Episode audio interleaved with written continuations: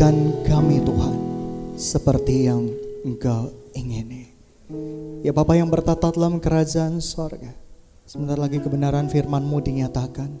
Basuh lidah bibir hambamu yang memiliki kecenderungan yang tidak baik. Tetapi biarkan sampaikan kebenaran-Mu tulus dari hatimu Tuhan. Dan pakai Tuhan supaya umatmu mendengarkan kebenaran firman-Mu.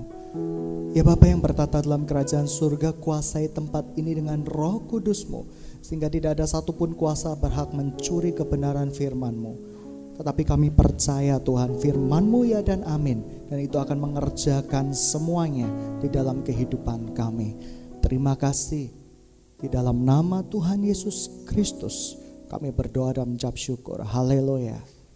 Amin. Shalom. Hari ini saya berikan judul firmannya panggilan yang dipatahkan. Mari kita buka firman Tuhan di dalam 1 Samuel. Panggilan yang dipatahkan. Kita cepat saja karena banyak pengajaran. 1 Samuel 13. Ayat yang pertama. Saul berumur sekian tahun ketika ia menjadi raja Dua tahun ia memerintah atas Israel. Dua, Saul memilih tiga ribu orang dari orang-orang Israel dan dua ribu orang bersama-sama dengan Saul di Mikmas dan pegunungan Betel. Sedang seribu orang ada bersama-sama dengan Yonatan di Gibea Benyamin. Tetapi selebihnya dari rakyat itu disuruhnya pulang masing-masing ke kemahnya. Yonatan dan Saul. Hari ini kita akan membahas tentang Saul dan Yonatan. Pahlawan Allah, sama-sama pahlawan Allah, sama-sama umat pemenang. Yohana, eh, Yonatan memukul kalah pasukan pendudukan orang Filistin yang ada di Geba dan itu terdengar oleh orang Filistin. Karena itu Saul menyuruh meniup sangkakala di seluruh negeri sebab pikirnya biarlah orang Ibrani mendengarkannya. Ibrani artinya bangsa yang menyeberangi. Demikian seluruh orang Israel mendengar kabar bahwa Saul telah memukul kala pasukan pendudukan orang Filistin. Dengan demikian orang Israel dibenci orang-orang Filistin. Kemudian diserahkan rakyat itu untuk mengikuti Saul ke Gilgal. Oke, kita cepat Adapun orang Filistin telah berkumpul untuk berperang melawan orang Israel dengan 3000 kereta, 6000 orang pasukan berkuda dan pasukan berjalan kaki sebanyak pasir di tepi laut. Mereka bergerak maju berkemah di Mikmas di sebelah timur Bet Awen. Ketika dilihatnya orang-orang Israel bahwa mereka terjepit sebab rakyat memang terdesak, maka larilah rakyat bersembunyi di goa, keluk batu, bukit batu, liang batu, dan perigi. Malah ada orang Ibrani yang menyeberangi arungan sungai Yordan menuju ke tanah Gad dan Gilead sedang Saul masih di Gilgal dan seluruh rakyat mengikutinya dengan gemetar. Ia menunggu tujuh hari lamanya sampai waktu yang ditentukan oleh Samuel. Tetapi ketika Samuel tidak datang ke Gilgal, mulailah rakyat itu berserak-serak meninggalkan dia. Dan saya percaya Saul sangat ketakutan. Sebab itu Saul berkata, bawalah kepadaku korban bakaran dan korban keselamatan itu. Lalu ia mempersembahkan korban bakaran. Baru saja habis mempersembahkan korban bakaran itu, maka tampaklah Samuel datang. Saul pergi menyongsong dia untuk memberi salam kepadanya. Tetapi kata Samuel, Nabi Samuel, dia berkata, apa yang telah kau perbuat? Jawab Saul, karena aku melihat rakyat itu berserak-serak meninggalkan aku dan engkau tidak datang pada waktu yang telah ditentukan. Saya garis bawahi pada waktu yang telah ditentukan. Ya, sekali lagi, maka pikirku sebentar lagi orang Filistin akan menyerangku di Gilgal. Padahal aku belum memohonkan belas kasihan Tuhan. Sebab itu aku memberanikan diri lalu mempersembahkan korban bakaran. Kata Samuel kepada Saul, perbuatanmu itu bodoh. Engkau tidak mengikuti perintah Tuhan. Allahmu yang diperintahkan kepadamu. Sebab sedianya mula-mulanya Tuhan mengokohkan kerajaanmu atas orang Israel untuk selama-lamanya. Tetapi kerajaanmu sekarang tidak tetap. Tuhan telah memilih orang yang berkenan di hatinya. Dan Tuhan telah menunjuk dia menjadi raja atas umatnya. Karena engkau tidak mengikuti apa yang diberikan Tuhan kepadaku. Kita lompat kita teruskan. Kemudian berangkatlah Samuel pergi dari Gilgal ke Gibea Benyamin, tetapi Saul memeriksa barisan rakyat yang ada bersama-sama dengan dia. Kira-kira 600 orang banyaknya, ya. Kita lompat lagi 19. Seorang tukang besi tidak terdapat di seluruh Israel sebab orang Filistin berkata jangan-jangan orang Ibrani membuat pedang atau tombak Ya, kita lompat lagi 22 sehingga pada hari pertempuran sebilah pedang dan lembing pun tidak terdapat di seluruh rakyat yang bersama Saul dan Yonatan, tetapi Saul dan Yonatan anaknya itu masih mempunyainya. Ini mengerikan. Ini hari peperangan kita punya pasukan 600 orang. Tetapi hanya dua orang yang memiliki senjata pertempuran. Yaitu Saul dan Yonatan. Begitu banyak orang-orang di tempat kita. Begitu banyak orang-orang di gereja Tuhan. Pada hari pertempuran mereka tidak membeli senjata. Mereka tidak punya senjata. Sebab ini peperangan antara orang Israel melawan kaum Filistin. Dan kaum Filistin menjajah orang Israel sehingga untuk membeli pedang, untuk membeli tombak, mereka harus beli sama orang Filistin. Dan ini memberatkan sekali. Dan untuk mengasah mata pisau, mereka harus beli dari orang Filistin. Mata pisau yang diasah tersebut. Mereka harus pergi ke tukang-tukang orang Filistin untuk mengasah pisau tersebut, untuk mengasah pedang tersebut. Hari-hari ini banyak di antara kita. Ketika kita menghadapi pertempuran yang sesungguhnya, kita tidak memiliki senjata. Dan lebih konyol lagi, lebih konyol lagi, kita melarikan diri dari pertempuran-pertempuran yang ada. Hari-hari ini banyak berdiri ajaran-ajaran sesat, sekte-sekte sesat, karena mereka sekali lagi bertindak seperti Saul karena mereka melihat penglihatan yang sebenarnya memang mereka ingin lihat. Saya garis bawahi ya, mereka melihat penglihatan yang sebenarnya mereka ingin lihat. Itu sekte sesat. Mereka mendapatkan penglihatan bukan apa yang Tuhan mau lihat, diperlihatkan kepada kita, tetapi apa yang mau mereka lihat, yang pingin mereka lihat. Oleh karena itu, mereka akan masuk di dalam kejatuhan demi kejatuhan, sehingga Injil yang diberitakan tidak murni lagi, jualan Injil, jualan lembu emas. Kamu tahu jualan lembu emas? Lembu emas itu ketika Musa pergi untuk terima 10 perintah Allah, mereka kehilangan figur, mereka gak dapat figur, mereka ciptakan figur sendiri. Hari ini kalau artis Korea daftar jadi pendeta, pasti akan laris manis dan akan disembah. Oh, ini ganteng, ini luar biasa.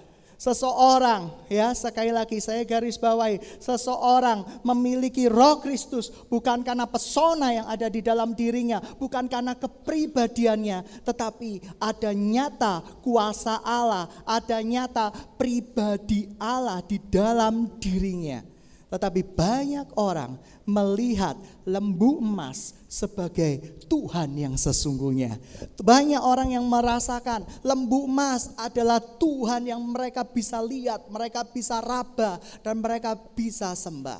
Kita kembali ke topik peperangan orang Filistin melawan orang Israel. 600 orang pasukan tidak membawa senjata, cuma dua orang yang punya, yaitu Yonatan dan Saul.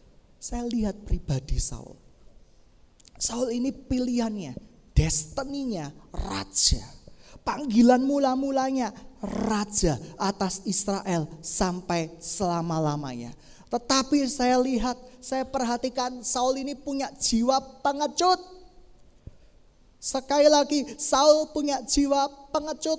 Padahal sejarah membuktikan gagah perkasa, suka melawan musuh dan musuh selalu kalah oleh Saul. Mengapa saya berkata berjiwa pengecut?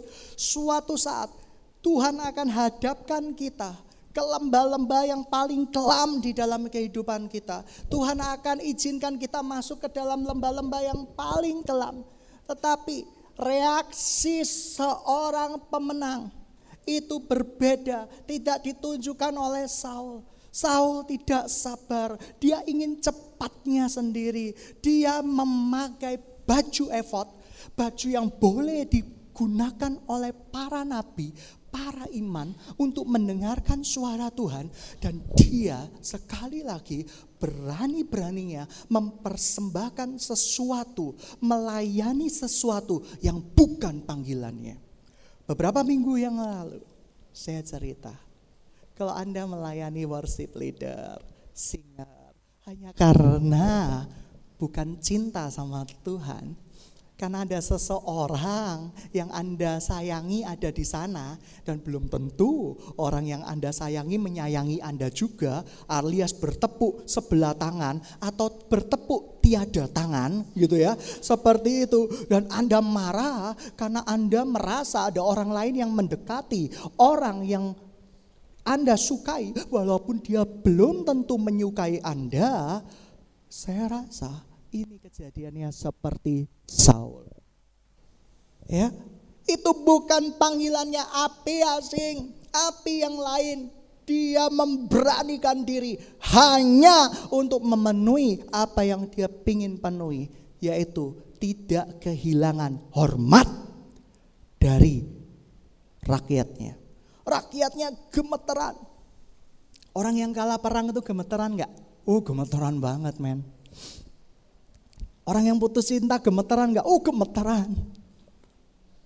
Wow, orang kalau ditolak mulai, lo Tuhan sudah kasih penglihatan lo sama aku. Sekali lagi dengarkan statement saya.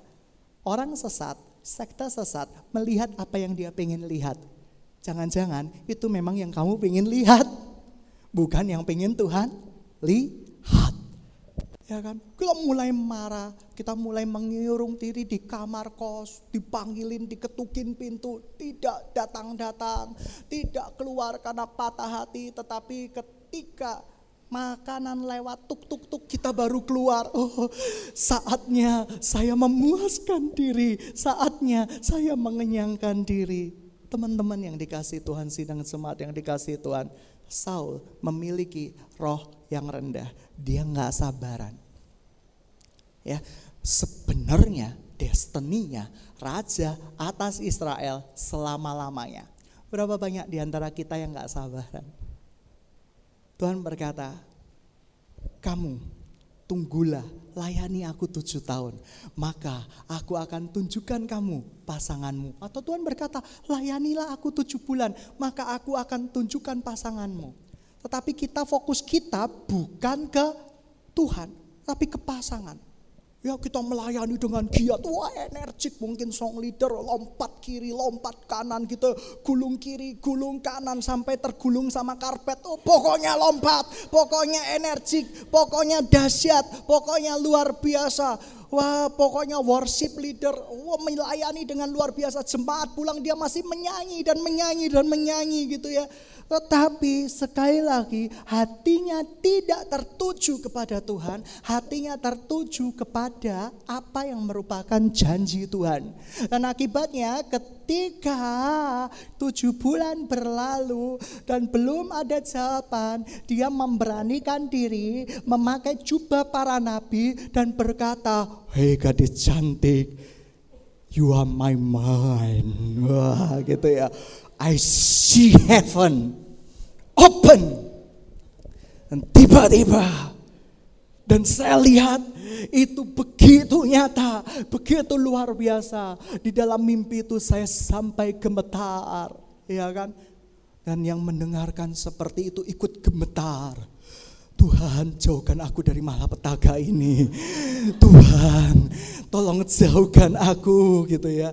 Tetapi kamu menunjuk langsung dan berkata, saya mendengar, saya melihat. Dan seketika itu Tuhan berkata, tadinya aku tetepin kamu jadi pahlawan. Sekarang aku nggak tetepin kamu jadi pahlawan lagi. Tetapi jadi pecundang. Kerajaanmu akan terbelah ke mana-mana. Jangan main-main dengan otoritas nabi. Jangan bertindak sebagai nabi. Jangan bertindak sebagai orang-orang yang tidak mengenal Saul ini punya kecenderungan yang buruk. Suka menerka-nerka. Berpraduga. Tapi hari-hari ini banyak anak Tuhan yang tidak menggunakan asas praduga tak bersalah.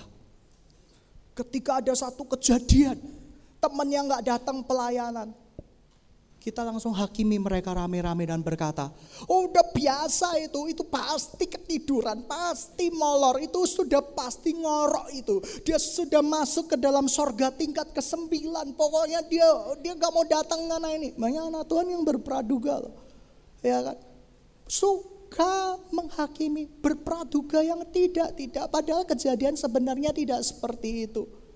Sidang semangat yang dikasih Tuhan, Saul punya kelemahan yang pertama, yang fatal, pengecut. Yang kedua, suka berpraduga. Ketika Tuhan izinkan peperangan itu terjadi di dalam kehidupan kita, apa reaksi kita? Mari kita baca ayat selanjutnya. 1 Samuel 14. Pada suatu hari Yonatan bin Saul berkata kepada bujang pembawa senjatanya, "Mari kita menyeberang ke dekat pasukan pengawal orang Filistin yang ada di sebelah sana." Tetapi tidak diberitahukan hal itu kepada ayahnya. Ya, Yonatan dan Saul. Ini beda banget. Satu gen, tapi beda, ya. Adapun Saul duduk di ujung Gibea di bawah pohon delima yang ada di Migron Arti migron itu lembah yang sangat curam atau terjal. Dan rakyat itu yang ada bersama-sama dengan dia itu kira-kira 600 banyaknya. Ahia anak Ahitub, saudara Ikabot, anak Pineas dan anak Eli, imam Tuhan di Silo. Dialah yang memakai baju efod pada waktu itu. Tetapi rakyat tidak tahu tentang perginya Yonatan itu. Sekali lagi ini ada kecenderungan yang aneh dari Saul. Saul tahu ya sekali lagi Saul tahu ada anak Eli imam Tuhan di Silo. Saya garis bawahi memakai baju efod. Baju efod itu artinya otoritas untuk mendapatkan mendengar suara Tuhan. Tetapi Saul apa reaksinya dia duduk di ujung Gebea dan di bawah pohon delima Tahu nggak tenger-tenger itu apa? Mungkin di dalam pikirannya udah berkecambuk. Rakyatku pasti tidak suka sama aku lagi.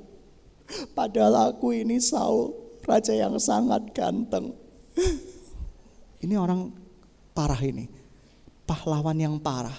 Dia bisa duduk di bawah pohon delima dan dia tidak melakukan tindakan apa pun. Kita boleh dikalahkan iblis Iblis boleh menjara habis kita. Kita boleh dikalahkan iblis. Iblis boleh menjara keluarga kita habis-habisan. Tetapi satu hal yang Tuhan pingin lau. Apakah kita punya tindakan kepahlawanan atau tidak? Ataukah kita akan duduk berdiam diri menangisi kehidupan kita. Lagi-lagi aku gak bisa, lagi-lagi aku gak bisa dan lagi-lagi aku gagal. Sidang jemaat yang dikasih Tuhan. Saul punya otoritas untuk bilang sama anak anak Eli itu. Dia seharusnya bisa bertanya apa yang mau Tuhan lakukan di dalam kehidupanku. Tetapi dia tidak melakukan baju efod ada. Itu per perkenanan Tuhan. Itu pertanda Tuhan mau orang yang punya baju efod itu bertanya kepada dia. Dan seorang imam tidak akan bergerak. Sekali lagi jabatan imam tidak akan bergerak kalau tidak ada perintah dan kalau tidak ada pertanyaan. Beda dengan nabi. Kalau nabi nggak usah diperintah, dia suka obrak-abrik orang. Tidak usah diperintah, dia suka porak-porandain orang. Tetapi sekali lagi, saya kasih garis bawah kenceng-kenceng ya. Ahia, anak Habitub, saudara Ikebot, anak Pileas, anak Eli, imam Tuhan di Silo, dialah yang memacu baju efod pada waktu itu. Tetapi rakyat tidak tahu tentang perginya Yonatan itu. Di antara perlintasan-perlintasan bukit yang dicoba Yonatan menyeberanginya ke arah pasukan pengawal orang Filistin. Ada ujung batu di sebelah uh, sini dan ujung bukit batu di sebelah sana. Yang satu bernama Boses, yang lain bernama Sene. Ujung yang la, yang satu berdiri di sebelah utara di tentangan Mikmas, yang lain di sebelah selatan di tentangan Geba. Ya, kita lompat saja pada ayat yang ke 11 ya uh, sorry, kita baca ayat 6 dulu. Berkatalah Yonatan kepada bujang pembawa senjatanya itu, marilah kita menyeberang ke dekat pasukan pengawal orang-orang yang tidak bersunat ini. Mungkin Tuhan akan bertindak untuk kita, sebab bagi Tuhan tidak sukar untuk menolong, baik dengan banyak orang maupun dengan sedikit orang. Ini keren. Saul, dia imannya adalah iman situasi kalau jemaatnya lagi banyak ribuan, dia bisa gagah-gagahan di depan mimbar berkata, kita bangun bait suci Allah. Sambil akuntan di belakangnya, Pak perpuluhan hari ini sudah mencapai angka yang sangat signifikan. Amin, haleluya, kita bangun bait Allah. Sangat mudah untuk berkata seperti itu. Tetapi Yonatan beda. Ketika dia tidak memiliki banyak pengikut lagi dia berkata, I think. Bahasa Inggrisnya lebih keren, bahasa aslinya I believe. Saya percaya Tuhan bisa menolong saya baik dengan sedikit atau banyak orang. Tuhan bisa buat saya memenangkan pertempuran baik dengan sedikit atau banyak orang. Punya iman, kamu punya imannya Saul atau punya imannya Yonatan? Saya nggak ngerti. Saul itu siapa? Bapaknya Yonatan. Oleh karena itu, nama Yonatan berkata, Yonatan bin Saul, bukan Yonatan bin Felix atau Yonatan bin Martin, yang artinya Yonatan anaknya Saul. Ya, kita baca, kita lompat di ayat berikutnya 11. Ketika mereka keduanya memperlihatkan diri kepada pasukan pengawal orang Filistin, berkatalah orang Filistin itu, lihat Orang-orang Ibrani keluar dari lubang-lubang tempat mereka bersembunyi. Orang-orang dari pasukan pengawal itu berka, berseru kepada Yonatan dan pembawa senjata katanya naiklah kemari maka kami akan menghajar kamu. Lalu kata Yonatan kepada pembawa senjatanya naiklah mengikuti aku sebab Tuhan telah menyerahkan mereka ke dalam tangan orang Israel ini. Saudara, mungkin kita sekarang ada di lembah Migron. Lembah yang sangat terjal tapi Tuhan ingin kita naik ke bukit-bukit kemenangan kita. Dan di bukit-bukit kemenangan kita, mungkin Anda tidak menemukan Tuhan. Di bukit-bukit kemenangan kita Anda menemukan pengejek-pengejek Anda. Mungkin tuh saudara seiman Anda yang belum bertobat. Mungkin tuh orang-orang di sekitar Anda yang Tuhan izinkan pakai untuk menghambat Anda. Dan mereka ngejek. Orang Filistin ngejek, naik. Bapak belur lu kamu naik. Mereka berseru, ayo naik. Kalau Saul sudah digituin, saya percaya dia seperti orang yang keluar dari lubang persembunyian dan begitu ada musuh masuk lagi. Anda Saul atau Yonatan? Anda punya rohnya Saul atau rohnya Yonatan? Ketika masalah terjadi Anda masuk ke dalam lubang persembunyian Anda atau keluar dan naik ke gunung dan memenangkan pertempuran itu. Yonatan punya iman yang luar biasa. Dia berkata, hari ini juga kamu jatuh ke tangan saya. Saya ingat waktu saya kecil suka nakal, suka tawuran. Ada dua kelompok geng gitu ya. Saya bukan ketua gengnya, saya ini orang yang ngikut aja. Mana yang lebih besar itu yang menguntungkan saya gitu ya. Seperti itu ya kan. Karena walaupun saya punya basic bela diri, uh, saya percaya dan kawan-kawan jauh lebih memenangkan pertandingan daripada seorang diri. Itu prinsip saya waktu itu. Dan ketika uh, kami SD, kami SMP, ketika kita gertak-gertaan, ayo kamu, gue jadiin perkedel. Gitu ya, seperti itu. Wah keren gitu ya. Saya lebih keras lagi ngomong, ya lu berani melangkah selangkah, hmm, kuburan. Wah gitu ya.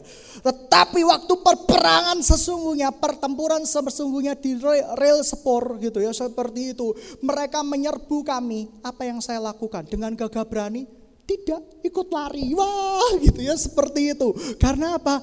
Karena imannya cuma iman situasional. Kalau situasinya mendukung ikut iman A. Kalau penyembahannya ikut mendukung ikut worship A sambil menangis-nangis.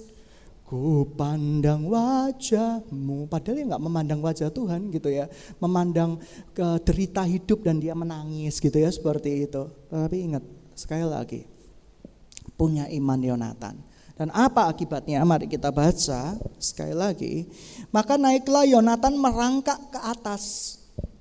Sometimes Tuhan izinkan untuk mendaki gunung kamu, kamu merangkak.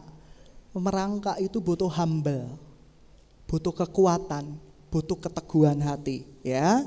Sekali lagi dengan diikuti oleh pembawa senjatanya, orang itu tewas terparang oleh Yonatan sedang pembawa senjatanya membunuh mereka dari belakangnya.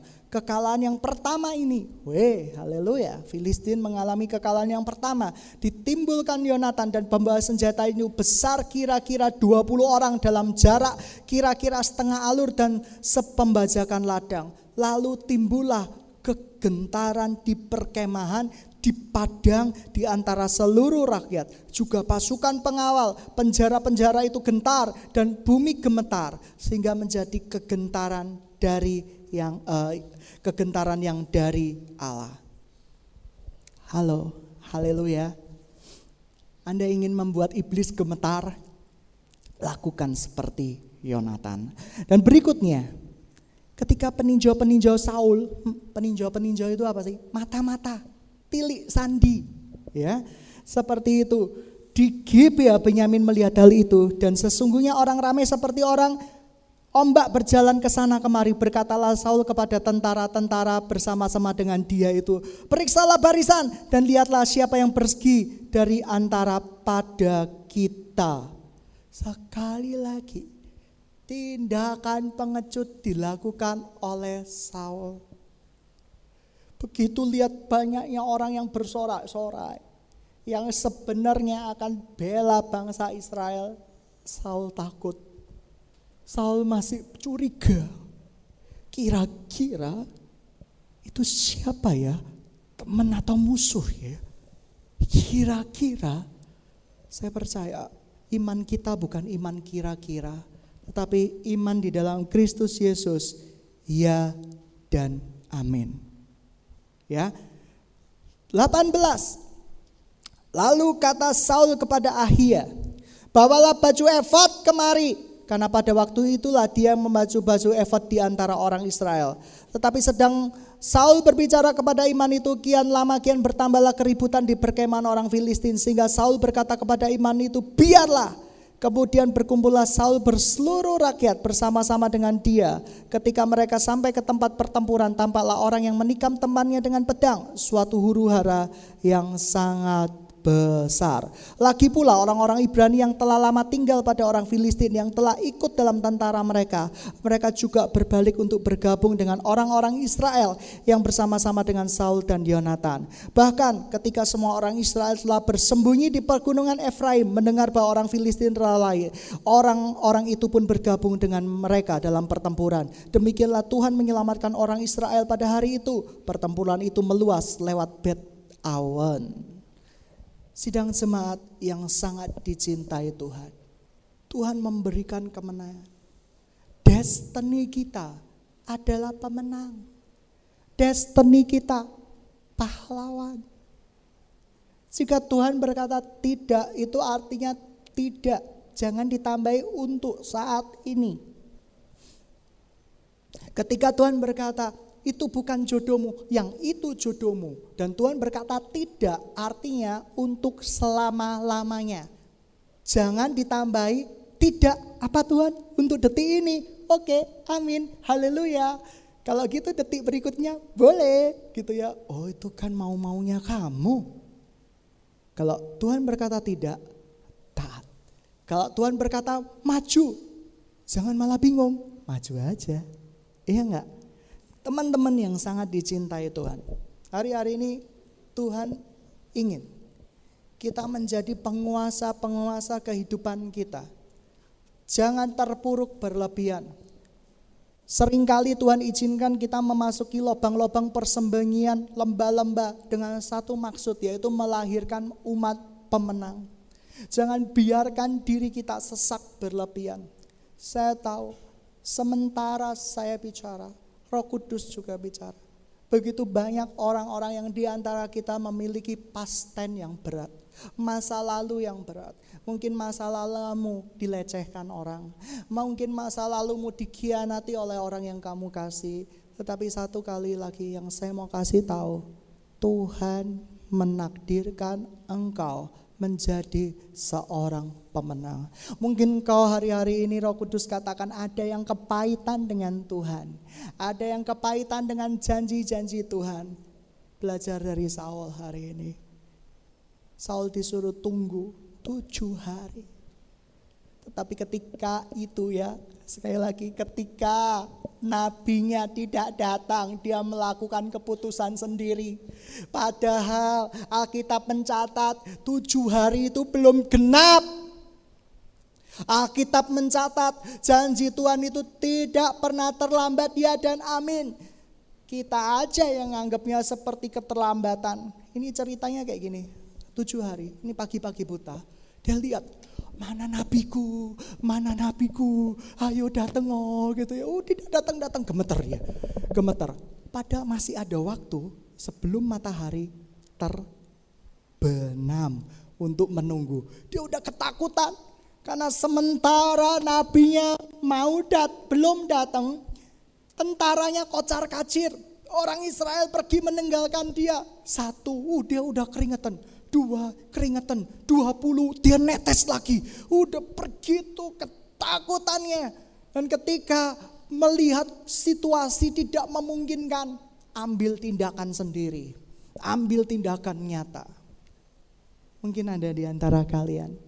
Kalian lihat satu-satu teman kalian berpasangan. Lu, wis laku.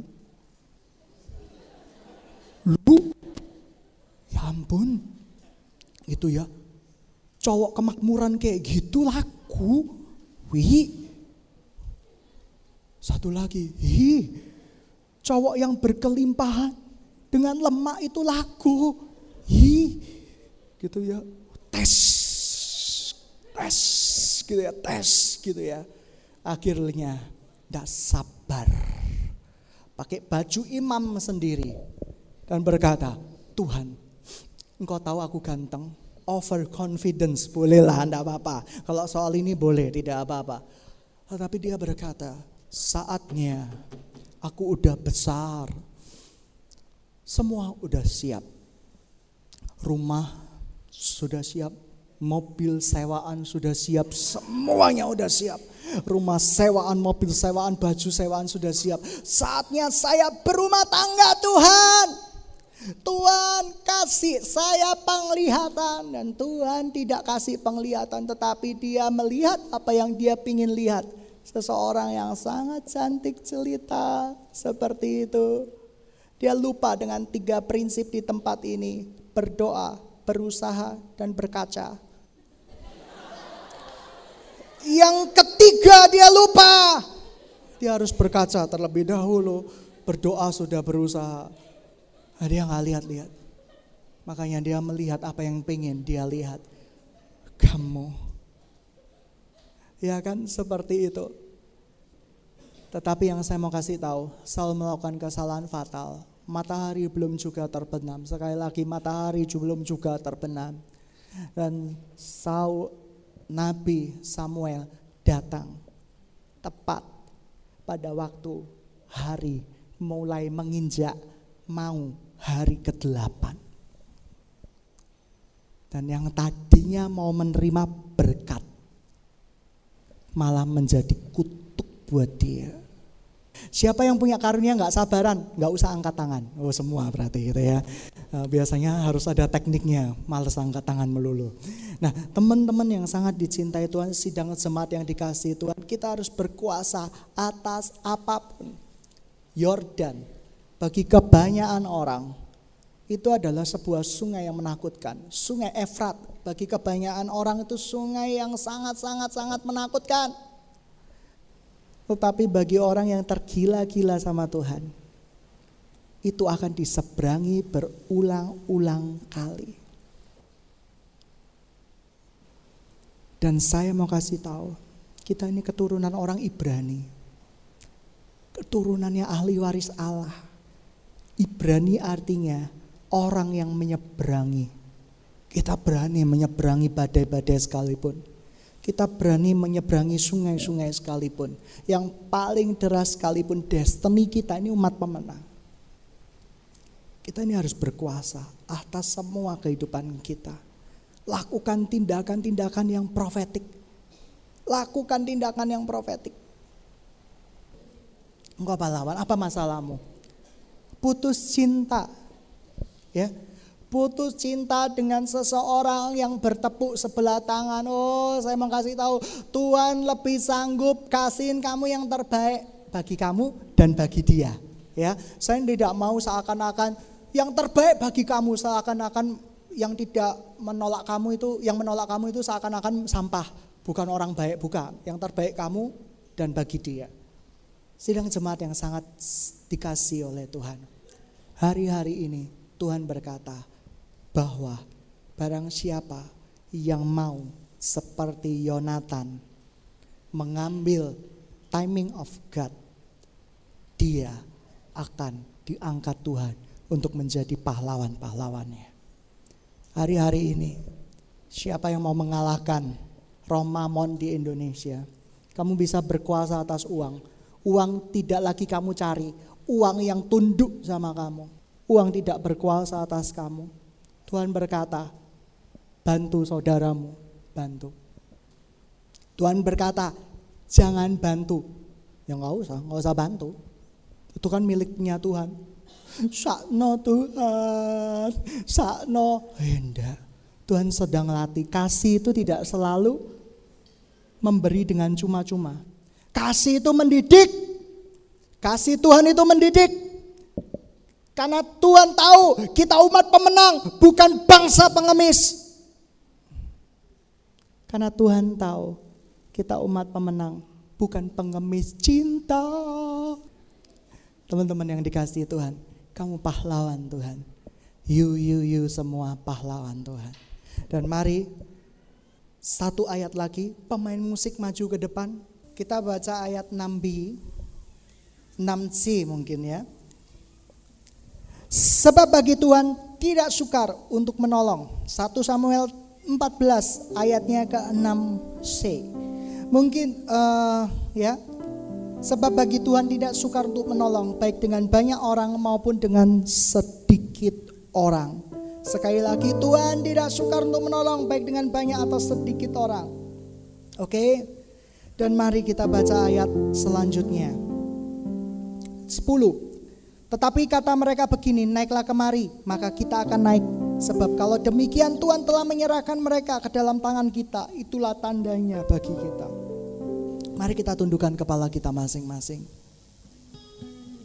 Kita umat pemenang. Umat perjanjiannya.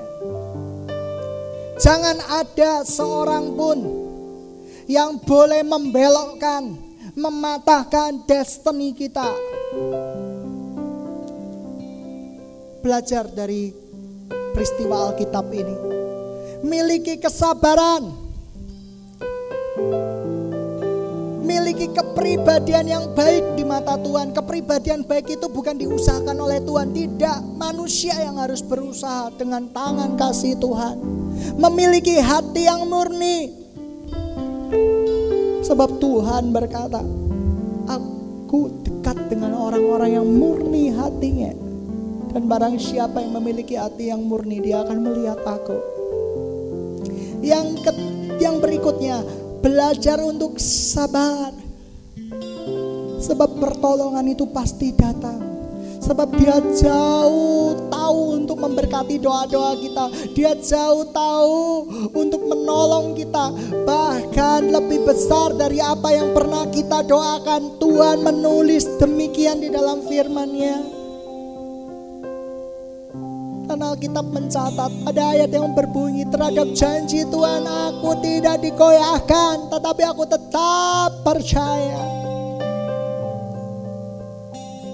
Kita bukan sekte sesat.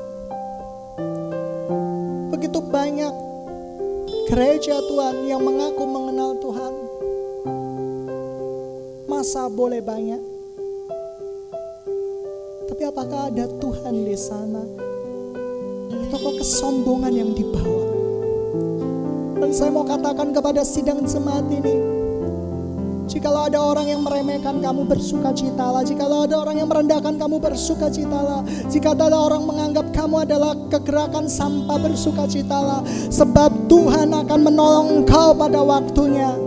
Bukan dengan sedikit atau banyak orang. Tetapi asalkan Tuhan bersama engkau. Siapakah yang akan takut padamu?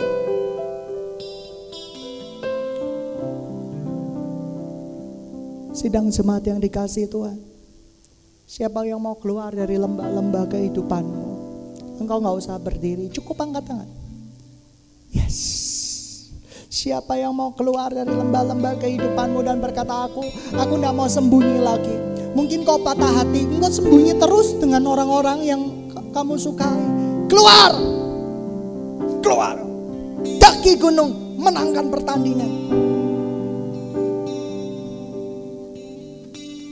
Mungkin karena patah hati karaktermu berubah. Keluar dari lubang persembunyianmu. Mungkin karena sekarang kau tidak diberkati seakan-akan keuangan itu tipis di kantong kamu. Kamu tidak berani, kamu menjadi minder. Karena indikator kamu selama ini adalah berkat. Orang yang diberkati adalah orang yang banyak uang dan dicintai Tuhan itu salah. Keluar kalau selama ini kau dikuasai oleh mamon, injak mamon itu dan berkata keluar. Yes. Your destiny adalah pejuang Tuhan, pemimpin. Destiny is warrior, destiny is heroes.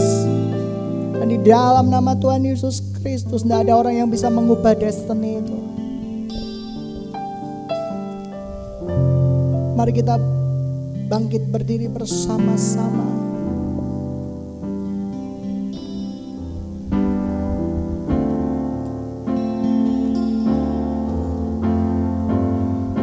Ketika orang Israel mau masuk tanah perjanjian, mereka menyanyikan lagu ini. Katakan, asalkan Tuhan besertaku, aku akan maju. Tetapi bila engkau tidak besertaku, jangan biarkan kami maju.